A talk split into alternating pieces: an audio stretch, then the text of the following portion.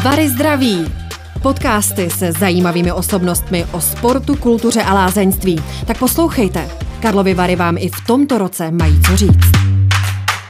Je to další díl podcastu Vary zdraví. Pozvání přijal ředitel jedné z nejvýznamnějších společností Karlovarského kraje, a to porcelánky Tun 1794.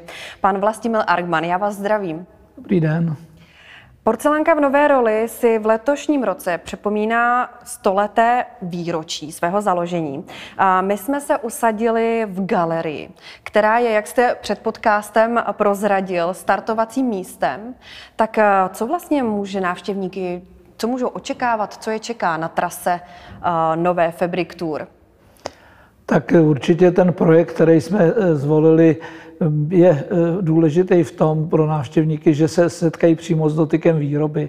Nemáme žádnou, bych řekl, trasu vyumělkovanou, aby by chodili po věcech, které bychom my chtěli ukázat, ale oni jdou vlastně po továrně a můžou si zvolit sami, co je víc zajímá, který druh výroby, kde je ta ruční práce ve větší míře, nebo jestli je zajímá víc ta strojní eh, výroba, kterou tady máme. Takže je to volba toho člověka a vlastně dotkne se té výroby úplně tak, jak eh, se skutečně to vyrábí. Není to žádný, bych řekl, jenom nakašírovaný vzoreček, aby jsme vypadali dobře, ale oni se dostanou do kontaktu přímo s těma lidma, kteří to vyrábí, můžou s nimi komunikovat, někdy si to můžou vyzkusit, záleží na návštěvníka. Takže je to opravdu takový, eh, jak to říct, syrový způsob, ale to třeba naopak může inspirovat mnohé třeba budoucí designéry porcelánu nebo výrobce, zkrátka někoho, kdo tuhle krásu objeví.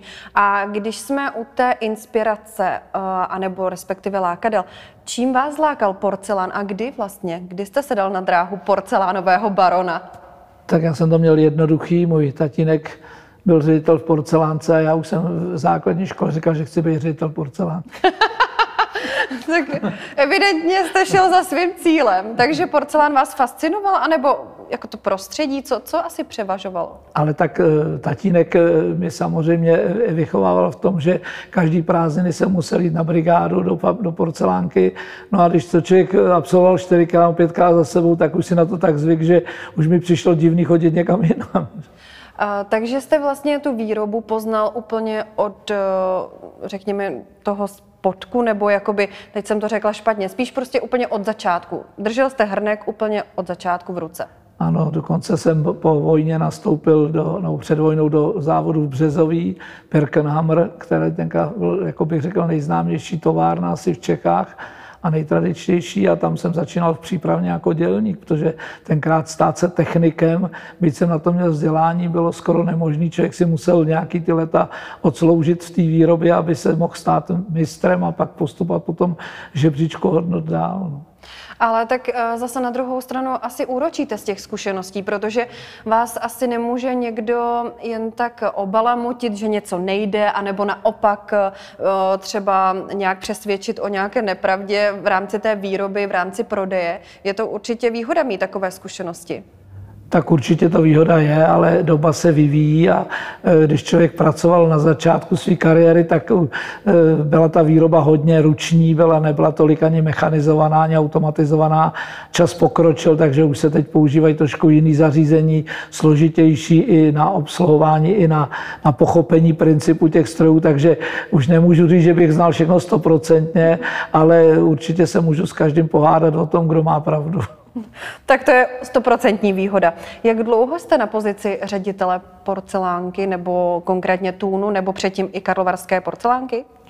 Tak já jsem byl, já jsem byl eh, vlastně ředitelem porcelánky eh, v Lokti, potom jsem eh, byl výrobním ředitelem na VHJ, to byla výrobně hospodářská jednotka, se tomu říkalo, Karlovarský porcelán. A po revoluci jsem byl zvolený dělníkama nebo lidma, zaměstnancema, generálním ředitelem. A to už tedy byl to byl ještě, karlovarský to, porcelán? To byl karlovarský porcelán, ale ten pak prošel privatizací vlastně a, a od roku 94 potom je, je už je to společnost Tun. A tam jsem byl generální ředitel, nebo jsem. To určitě byl jeden z takových milníků, bych řekla, celého porcelánového království. Nicméně eh, to možná, možná lépe řečeno hrabství počalo v klášterci nad Ohří. Eh, jde tedy o téměř 220 let tradice výroby porcelánu. Můžete říct třeba i z té historie takové etapy, které odrazily ten porcelán někam, někam dál, někam výš? No tak vlastně vznik toho porcelánového království tady v Čechách bylo opravdu v klášterce na Pohoří, kde hrabě Tún se svým eh, správcem panství vymysleli vlastně výrobu porcelánu, začali ji realizovat a začalo se jim hodně dařit a v klášterce vyrostla jedna z největších továren na porcelán, která vůbec byla na území Čech nebo Rakouska-Uherska. A byl to takový zlatý věk porcelánu, to znamená rostly továrny jako houby po dešti po celých Čechách, hlavně tam, kde byly suroviny základny, kaolín, dřevo, uhlí, že jo, protože to všechno bylo nutné pro výrobu porcelánu, takže eh, se tady ve finále bylo něco přes 20, eh, eh, možná i daleko ještě víc továren, už si neznám tu historii úplně hmm. detailně. A vlastně byl ten, ten věk zlatý trval až do první světové války a vlastně tam se začal začal lámat chleba a to začínal takový úpadek už toho porcelánového průmyslu potom po válce a mezi válkama už začaly mizet ty továrny. No a to dílo se dokonalo po druhé světové válce, kde potom už vlastně z těch fabrik tady zůstalo nějakých 14-15 a každý ten další krok, který byla těto privatizace nebo něco, tak vlastně eh, sloužil k tomu, že se další a další továrny zavíraly. No. Proč myslíte, že se to tak eh, děje? Porcelán je, eh, řekněme, zboží, které je luxusní, je navíc, nebo jsou v tom ještě jiné aspekty? Takhle porcelán určitě je atraktivní zboží, asi je i žádaný, ale eh, zaprvé je energeticky hrozně náročný, protože se vlastně pálí minimálně třikrát Jeden výpal je ten základní na 1000 stupňů, druhý na 1400 stupňů a pak jsou ještě ty dekorační výpaly okolo 800 stupňů, dneska moderně i na 1250. A vlastně ta samotná výroba je, je vlastně byla vždycky postavena na ruční práci. To znamená, všechny tyhle atributy se sečtou, stoupající ceny energie, stoupající cena práce, a když to dáte dohromady, je to takový smrtící koktejl, protože ta finální cena nikdy neodrazí tu náročnost eh, finanční toho, těch nákladů, které jsou v tom, v tom výrobku schovaný. No. Ale český porcelán, potažmo porcelán, porcelánky Tun, je velmi dobře hodnocený, ať už eh, v České republice i ve světě.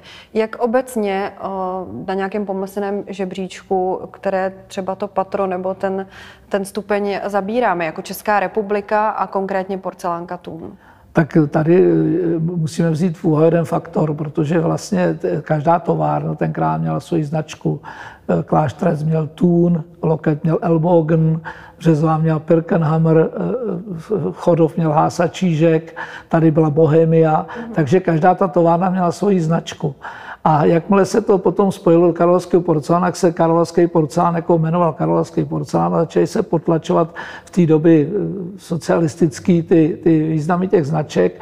A z trhu světového vlastně ty značky mizely a zůstával jenom nějaký název karlovarský porcelán, který samozřejmě byl uznávaný jako tvrdý porcelán, jako součást evropského porcelánového bohatství, ale ztratila se ta identita té značky, takže eh, vlastně eh, těch 40 let eh, to byl porcelán bez, bez nějaký, bych řekl, specifické identity a tím ztratil obrovskou cenu na tom trhu. A teprve potom po té revoluci jsme začali vracet k těm značkám a proto i v roce 1994, když došlo k té definitivní privatizaci, jsme se rozhodli, že budeme všechny továrny vystupovat pod značkou Tun, jako, protože to mělo ve světě pořád nějakou, nějaký jméno a dalo se na té tradici stavět, ale ta 40-letá mezera tam byla dost nepříjemná.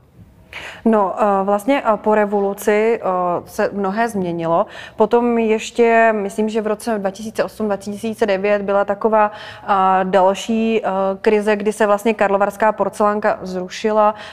Z ní tedy potom se stala společnost Tun, potom třeba i v roce 2015, teď zase covid, ale Tun pořád existuje, pořád stojí jako na všech čtyřech, bych řekla.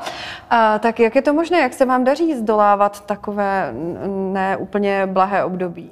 tak já už jsem to nakousl, že tam v tom roce 2008 to byla tsunami pro celý sklářský a keramický průmysl, protože energie stouply, bych řekl, horentní, horentní rychlost, stoupaly horentní rychlostí Eh, cena eh, lidské práce taky začala se eh, vyvíjet takovým strašně rychlým tempem a co poslední byla hřebíček do rakve, byl, byla změna kurzu, že jo? Protože místo, já nevím, 24, 25, 26 korun za euro najednou bylo 18, 19 dolar, sletěl dolů.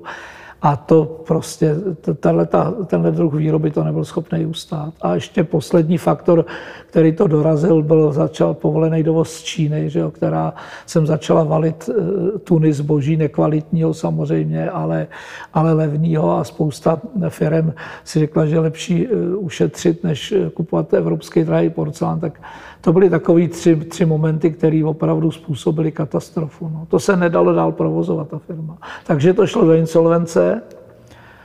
No a naštěstí eh, tady nastoupil oduševnělej správce eh, insolvenční, který eh, po prohlídce fabrik řekl, že by bylo dobré, kdyby se pokračovalo ve výrobě, aby se výroba nezastavila tak jsme zpracovali takový program pro něj, no a on vlastně to protáhl celou tou privatizací až k tomu novému vlastníku a, a tím vlastně se zachránila tradice té porcelánky Tun, ale zase spousta lidí po této cestě už zase ty fabriky zavřela. Neměli tu sílu ani vnitřní, ani finanční, aby to, aby to dál provozovali. No.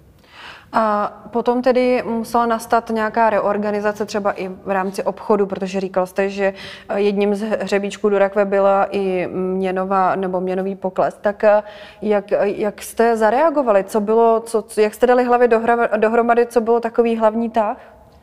Ne, tak samozřejmě se vytvořila nová obchodní e, skupina, která se jmenuje Toon Trade. Máme do dneška strukturu, kde výrobou e, dělá Toon 1794 AS a obchod dělá skupina Toon Trade, která sedí v Praze. Tam je cirka 10 nebo 12 zaměstnanců, který mají rozdělený svět podle teritorií, ať je to jako část jako zámořská, pak část evropská, pak část, ty, ty části azijské, třeba ty další. Takže se podařilo postavit tam skupinu lidí, kteří byli odborně zdatní, no a začali se hledat i nový obchodní, obchodní kanály, tak aby se, eh, jsme se vymanili z nějakého toho područí těch nízkých cen a já nevím, už bych řekl takových těch neperspektivních partnerů a já bych řekl, že se ta, ta situace podařila jako výrazně vylepšit v tom obchodě, no a dneska už máme vybudovaný, bych řekl, systém, který funguje a máme eh, diverzifikovanou eh, tu distribuci do 50, více jak 50 zemí na světě a i do různých teritorií, takže se vlastně jsme schopní eh, bránit i takovým výkupům na trhu a podle toho, jak se kde daří, tak se to přelejvá to množství toho zboží.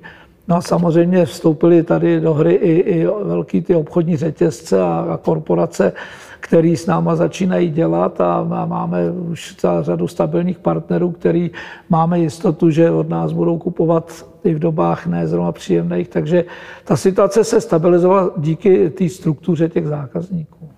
Na jaký nejvýznamnější stůl dodáváte porcelán?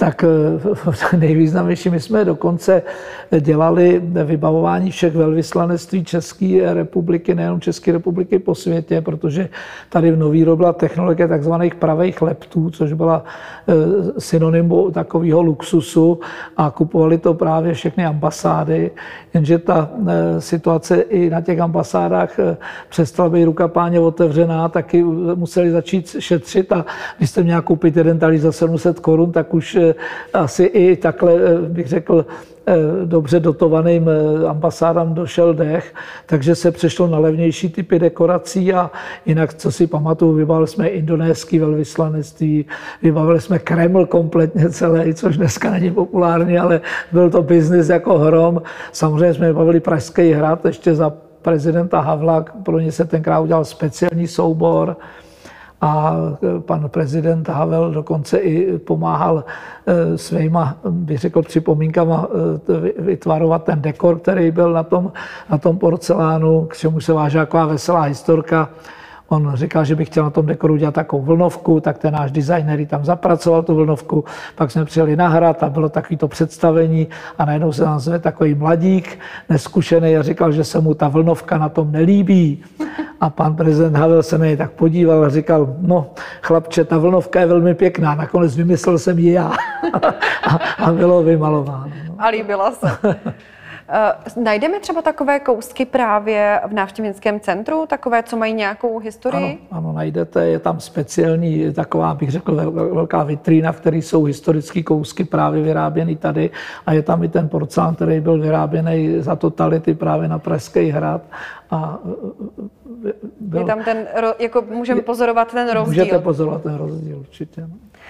To jsou, řekla bych, klenoty, Eh, které jsme teď popsali. A každopádně vy jste v loni v zimě hm, podle mého vyvolali trochu revoluci, protože jste vstoupili blíž k obyčejným lidem a to tím tahem, že vzniká kolekce Lea, kterou tedy pro vás navrhla eh, známá varská eh, designérka Lenka Sárová Malíská a byla k dostání v supermarketech Lidl.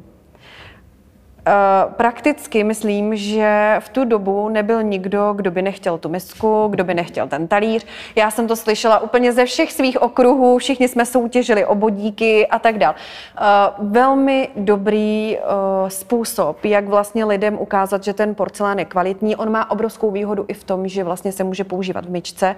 Tak koho to napadlo, jak jste to zprovoznili a vlastně jaký to mělo i výsledek? Tak eh, samozřejmě ty, ty akce vznikají nějakým způsobem na, na poput eh, těch, těch, těch řetězců, speciálně toho Lidlu, jak jste tady zmínila, kde nás oslovili, nejenom nás, ale oslovili portfolio dodavatelů, aby přišli s nějakým produktem, navrhli ho. No a my jsme se toho tendru zúčastnili a nakonec to vyhrál ten tvar Lea, eh, jak jste vzpomínal od Lenky Sárový Maliský, který jsme v té době měli úplně novej, nebyl vůbec okoukaný, nikde jsme ho zatím neprezentovali, takže i pro ten Lidl to bylo velmi, velmi přitažlivý, že jdou na trh s něčím novým. No a samozřejmě pak jste sledovali asi ten Lidl je neskutečně šikovný v té propagaci těch věcí, ve vytvoření té reklamy, kde potom nakonec si ta Lenka Sárová Maliská jako vystupovala. Bylo to zaměřené na ten Karlovarský kraj, že speciálně tady na tu horní Blatnou nahoře. Myslím si, že to eh, všechno dohromady zapadlo, takže pro eh, ty eh, kupující, no pro lidi, pro ty spotřebitele to bylo atraktivní, bylo to použitelné jednoduše, bylo to bez dekoru, to zná, nebyla s tím žádná, řekl, starost, mimo spodní značky, kde byl naše, naše společnost uvedená. Tak si myslím, že to splnilo účel. Byl tam i hezký obal vytvořený na to. Takže to prostě sedlo. Ta akce opravdu sedla a myslím si, že jak Lidl, tak i my jsme měli z toho dobrý pocit. Zaznamenali jste po této akci, řekněme, vyšší zájem právě z řad Karlovaráku nebo prostě místních lidí, že třeba uvědomili si tu kvalitu, uvědomili si i ten design, protože opravdu ta Lea je tak strašně svým způsobem univerzální, že asi zřejmě nenajdeme nikoho, kdo by úplně s ní nesouhlasil. Myslím si, že se hodí na jakýkoliv stůl. Tak pochopili to třeba i návštěvníci, nebo pardon, spíš teda kupující teda? Tak já si myslím, že určitě, že to pomohlo tomu zvýšení povědomí o porcelánu, protože po těch peripetích roku 2008 a privatizaci vlastně e, panoval takový názor, že ten porcelán český už je skoro e, vyhubený, že tady neexistuje.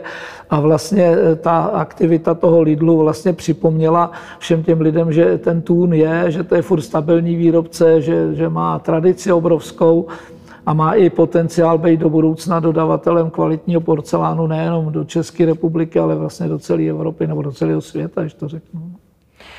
Lea je taková univerzální sada nebo design, ale já si ještě myslím na ten růžový porcelán, protože úplně nevím, jak teď to s ním je. Vím, že eh, kolem toho byla taky velká diskuze, eh, končily, nekončily. Já jsem teď eh, v současné době našla dvě sady po babičce a pořád přemýšlím, jestli je mám schovat, nebo jestli si je mám vystavit, nebo co s nimi mám udělat. Tak jak si teď stojí růžový porcelán?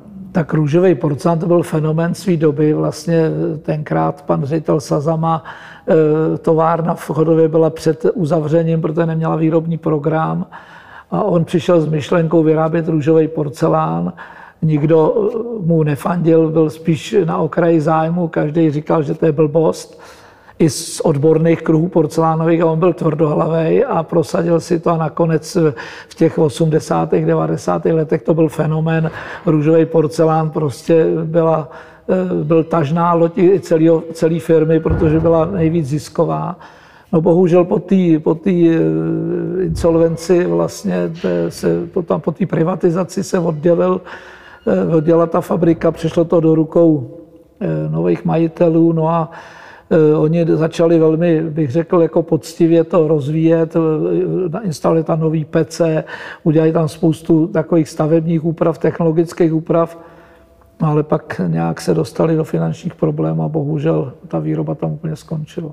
Takže růžový porcelán už teď absolutně nejde nikde sehnat. Takže mám vlastně doma unikát. to, no. A jako má spousta domácností růžový porcelán ve svých vitrinkách. Si myslím, že to je věc, která, která je furt jako živá a já věřím, že se jednou zase k tomu obloukem vrátíme, aby se zase ten segment toho růžového porcelánu nějakým způsobem obnovil. Takže mi doporučujete schovat ho. Schovat určitě. A neprodělat. neprodělat. Takže by babička odkázala možná jedno z největších dědictví právě v růžovém porcelánu. No, růžovou budoucnost. Růžovou budoucnost, třeba si ji za ní koupím.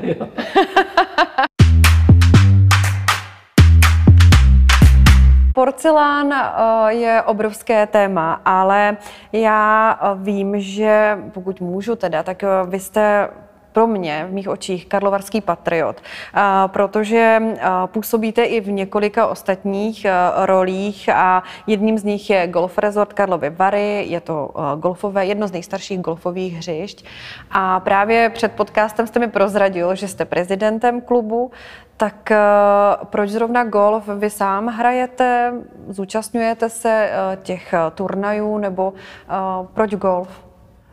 Uh, úplně upřímně, uh, golf uh, jsem zaregistroval v Karlovarských novinách před asi 28 lety, kdy tam byla zmínka, že golfový hřiště v Karlových Varech hodlá město pronajmout někomu novému, aby se oživila ta aktivita na tom hřišti. Eh, současně s tím jsme byli ve Frankfurtu na veletrhu, kde eh, bylo v jednom z těch německých eh, novin napsáno, že golfová hřiště jsou velmi atraktivní z hlediska získávání kontaktů, takového toho lobismu zdravého, že tam lidi, když hrajou golf, tak se vlastně obnažují a snaží se být jako ličtější než na obchodních jednáních.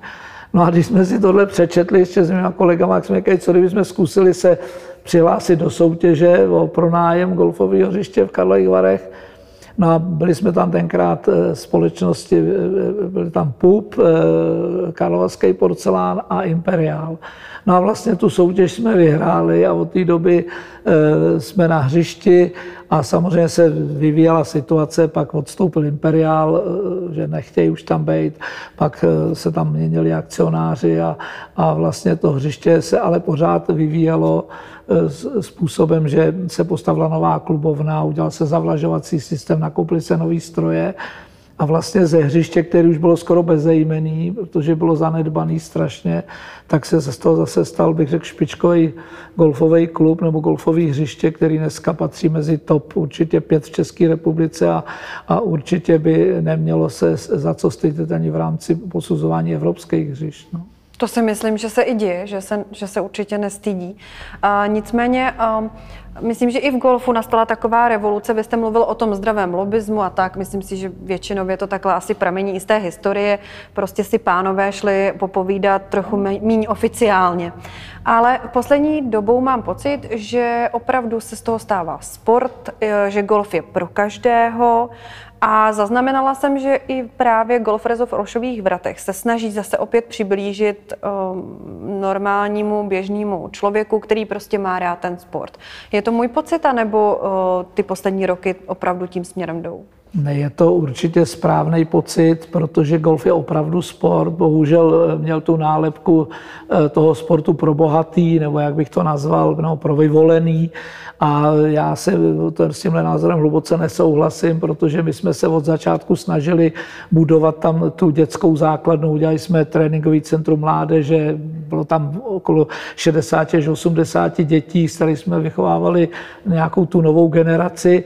Samozřejmě ten klub prošel generační výměnou, protože my jsme zdědili všechny členy, tenkrát to myslím byl, byla slova na lokomotiva, nebo jak se ho jmenovalo, možná start a lokomotiva, nebo takový názvy nějaký prapodivný to mělo a nemělo to jasnou strukturu těch vlastníků a byl tam takový bordel na tom hřišti, to řeknu i organizační, i finanční.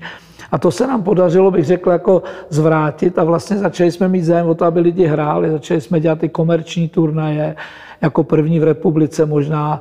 Eh, turnaje tenkrát byly spojeny s módníma přehlídkama a, a s manikúrou a já nevím, se spoustu takových věcí, aby to bylo přitažlivý, eh, takže to byly spíš společenské turnaje ale ta doba se vyvíjí, že dneska už se z toho stávají sportovní turnaje, i když to nejsou žádné mistrovství republiky nebo další soutěže oficiálně, ale už se tam hraje eh, s tím stablefordovým systémem, lidi hrajou v obody, o snížení handicapu, takže se to stává takovým rekreačním, velmi zajímavým rekreačním sportem a ten je, bych řekl, vhodný jak pro ženy, tak pro eh, chlapy, pro děti, pro seniory, juniory, prostě tam není eh, nějaká, bych řekl, věková bariéra.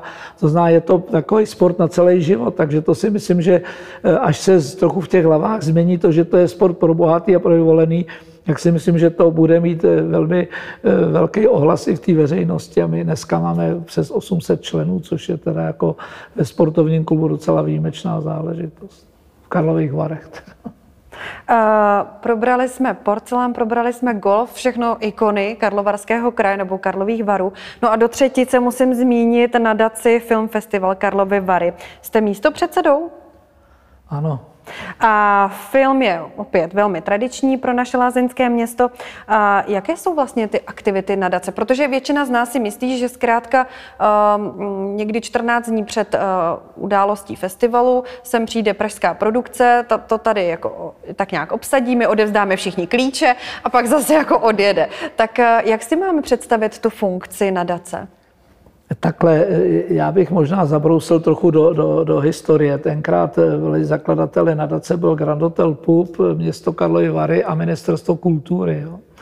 A eh, vlastně to mělo logiku, že ministerstvo kultury to podporuje jako silnou mezinárodní akci. Grand Hotel Pub byl vlastně takovou ikonou pro ubytování pro ty aktivity na lidi na festivalu a město logicky, že jo, v té nadaci mělo si místo, protože to bylo konané v Karlových Varech a i to dělalo docela, nebo dělalo určitě velký image Karlovým Varům. Ta nadace vlastně eh, vznikla proto, aby podporovala právě aktivity film festivalu. V té době, když to začínalo, tak vlastně eh, se, se nepořádal festival žádná společnost, ale vlastně pořádali nadace s někým. Že jo? To mhm. znamená, stalo se štěstí, že se to ujal Jirka Bartoška, že tenkrát ještě se skupinou lidí, kteří to dělali amatérské, ať to byli bratři Cabani, nebo ať to byl Aleš Najbert, jako prostě všichni do toho, a Tono Stano fotograf, a všichni to dělali jako, bych řekl, ne melouch, ale jako z lásky k tomu festivalu. Nikdo na to nebral peníze, nikdo to, takže ta nadace tenkrát žila bych takovým soudržným životem vždycky po uspořádání toho festivalu jsme se fotili v letňáku všichni. Jo, bylo to ta atmosféra takového, bych řekl, hrubého amatérismu s láskou k té věci. No doba se vyvíjela, že jo, potom se už stal eh, Bartoškovo týmu profesionální tým, uh, už stouply nároky na financování festivalu, už to nebylo za 13 milionů jako na začátku, už ty cifry skákaly násobkově. A pak samozřejmě už musel být trochu jiný přístup. Takže vlastně organizace a to, to všechno převzal vlastně ten film festival a nadace působila, jako bych řekl, převodník eh, na možnost financování festivalu za získání peněz ze státních prostředků nebo z městských, krajských, eventuálně i nějakých dalších sponzorů. A vlastně nadace pak zodpovídala za to, že ty náklady budou správně zaúčtovány, že ty prostředky budou použity na účel, ke kterému byly, byly stanovený. Takže nadace se stala takovým správcem vlastně těch, těch financí, které šly z těchto těch veřejných subjektů do, do toho festivalu. Takže to je současný stav do dneška. Nadace se samozřejmě schází několikrát v roce, řeší požadavky toho filmfestivalu, vyjednává s městem, s krajem o výši těch sponzorských příspěvků a potom je i samozřejmě zase transformuje zpátky do toho dění toho festivalu. Takže nadace je spíš takový už symbolický prvek toho, aby festival mohl, mohl existovat a myslím si, že v této době už nemá takovou úlohu, jako měla v tom začátku, kdy opravdu se bojovalo o to, aby festival byl ve Varech, kdy jsem jezdil Forman říkat, že Praha není vhodná pro festival, že by měly být Vary, když Bartoška řekl na festivalu festival příští rok, tak termál spadnul, že jo, protože byla to taková euforie, no, která už pominula. Dneska je to profesionální záležitost na vysoké kulturní úrovni, eh, profesionálně dělaná, jinak už by to nešlo. Vy sám jste milovník filmu? Tak eh, já bych řekl, že milovník filmu, mám rád eh, filmy, chodím rád, nejsem žádný odborník na to, ale mě uchvátila ta atmosféra té soudržnosti těch lidí, který tenkrát bojovali o to, aby ten festival byl ve Varech. To mě fascinovalo, protože to bylo deset dní úžasných ve Varech to byly 24-hodinové směny, protože se opravdu pracovalo, juchalo a bylo to fakt fajn. Takže dneska už je to trošku takový víc eh, profesionální, což už se vytrácí ten duch eh, toho, to, takový té radosti z toho, ale samozřejmě to mluvím ze svého pohledu, protože dneska ten film festival, ta společnost to dělá opravdu na špičkový úrovni a, a už není čas na tyhle blbosti. Eh, letošní ročník, 55. ročník, eh, eh, není tedy ve standardním termínu. A myslíte si, že to bude mít, že to nechá nějakou stopu na tom, že to něco ovlivní? Já vůbec se nejsem schopný predikovat, co, co bude, ne, nejsem na to nějaký odborník, ale já si myslím, že filmový festival tahne mladý lidi, že ty baťuškáře, jak se jim říká, a já si myslím, že tyhle lidi kašlou na termín, že ty sem jdou za, to, za tím zážitkem, za tím, za tím, za tou, bych řekl, prohlídkou těch filmů a za tou atmosférou, která v Karlových Varech je. Já si myslím, že to bude určitě v pořádku. Když se eh, tedy v loňském roce eh, neodehrál eh, ten, ten, tedy ten ročník, který, který měl být, pak se nepovedlo ani vlastně udělat půltý, má ta společnost, je potom ve ztrátě, i když prostě vlastně v uvozovkách nevynaloží žádné prostředky k nějakému dění, tak eh, může se to počítat jako ztrátový rok? Ale já si myslím, že, že Film Festival, ta společnost eh, prožila velmi krušný období, protože oni vlastně ten festival připravují celý rok, že oni nemají tu skupinu těch profíků jenom na festival, oni pracují systematicky celý rok, připravují to. No a když potom celý rok něco připravujete a ve finále ne, eh, to nedopadne, tak to dobře není. Musím říct, eh, na, bych řekl, na jako vstřícný přístup jak města Karlovy, tak Karlovarského kraje, tak i ministerstva kultury, že oni část těch prostředků jim eh, nechali čerpat, aby eh, přečkali tenhle, ten, ten, tohleto špatný období a vlastně teprve teď se to vrací do těch normálních finančních kolejí, ale určitě to pro film service nebyla dobrá, dobrá doba. No. Slyšel jste někde už z kuloáru, kdo přijede? Hele, kuloáry znám, ale, ale letos, letos nějak nikdo nic nevykecal. Ještě. Nevykecal. Sakra, já myslela, že se nám povede aspoň z vás dostat jedno, jedno jméno, no tak necháme se překvapit. I to je součástí vlastně, určitě. to čekání, to těšení se, to je určitě součástí celé té atmosféry. No, Moje poslední otázka vždy směřuje k největšímu lákadlu Karlových varů. My jsme prakticky už tři probrali, ale kdybyste měl vy sám za sebe vybrat, eh, řekněme, jednu věc, člověka, místo, co by to bylo, co by, na co byste pozval své známé do Karlových varů? Já si jednu věc neumím říct, ale určitě, eh, co je, je nádherný, je, ten eh, exteriér Karlových varů, samotný ta architektura, prostě jít se projít po té staré louce a po kolonádě je zážitek, si myslím, pro jakéhokoliv gurmána, který do Varu přijede. Samozřejmě potom ochutnávka pramenů už je spíš takový folklor, ale, ale určitě to spousta lidí, spoustu lidí zajímá. No pak samozřejmě navštívit nádherný golfový hřiště zážitek, který podle mě golfistu potěší a zpestří mu, zpestří mu chvíle v Karlových Varech. No samozřejmě Moser, značka, která že hejbe tím porcelánovým, porcelán, teda sklářským průmyslem a je to, je to klenot, který tady taky je. Ta návštěva Mozera určitě pro lidi je taky obohacující, to tam vidí tu, tu ruční práci a práci se sklem, je to velký zážitek. No, samozřejmě Becherovka zase naplní jiný, bych řekl, očekávání. očekávání. Ano, nesmí se eh, jí člověk přihnout trochu víc pak z toho bolení hlavy, ale je to, je to určitě taky zajímavý, zajímavý, eh, bych řekl, produkt, který v Karlových Varech má svoji, svoji tradici. No a samozřejmě v neposlední řadě potom ráno po té Becherovce, po té návštěvě dobrý návštěvy Matonku.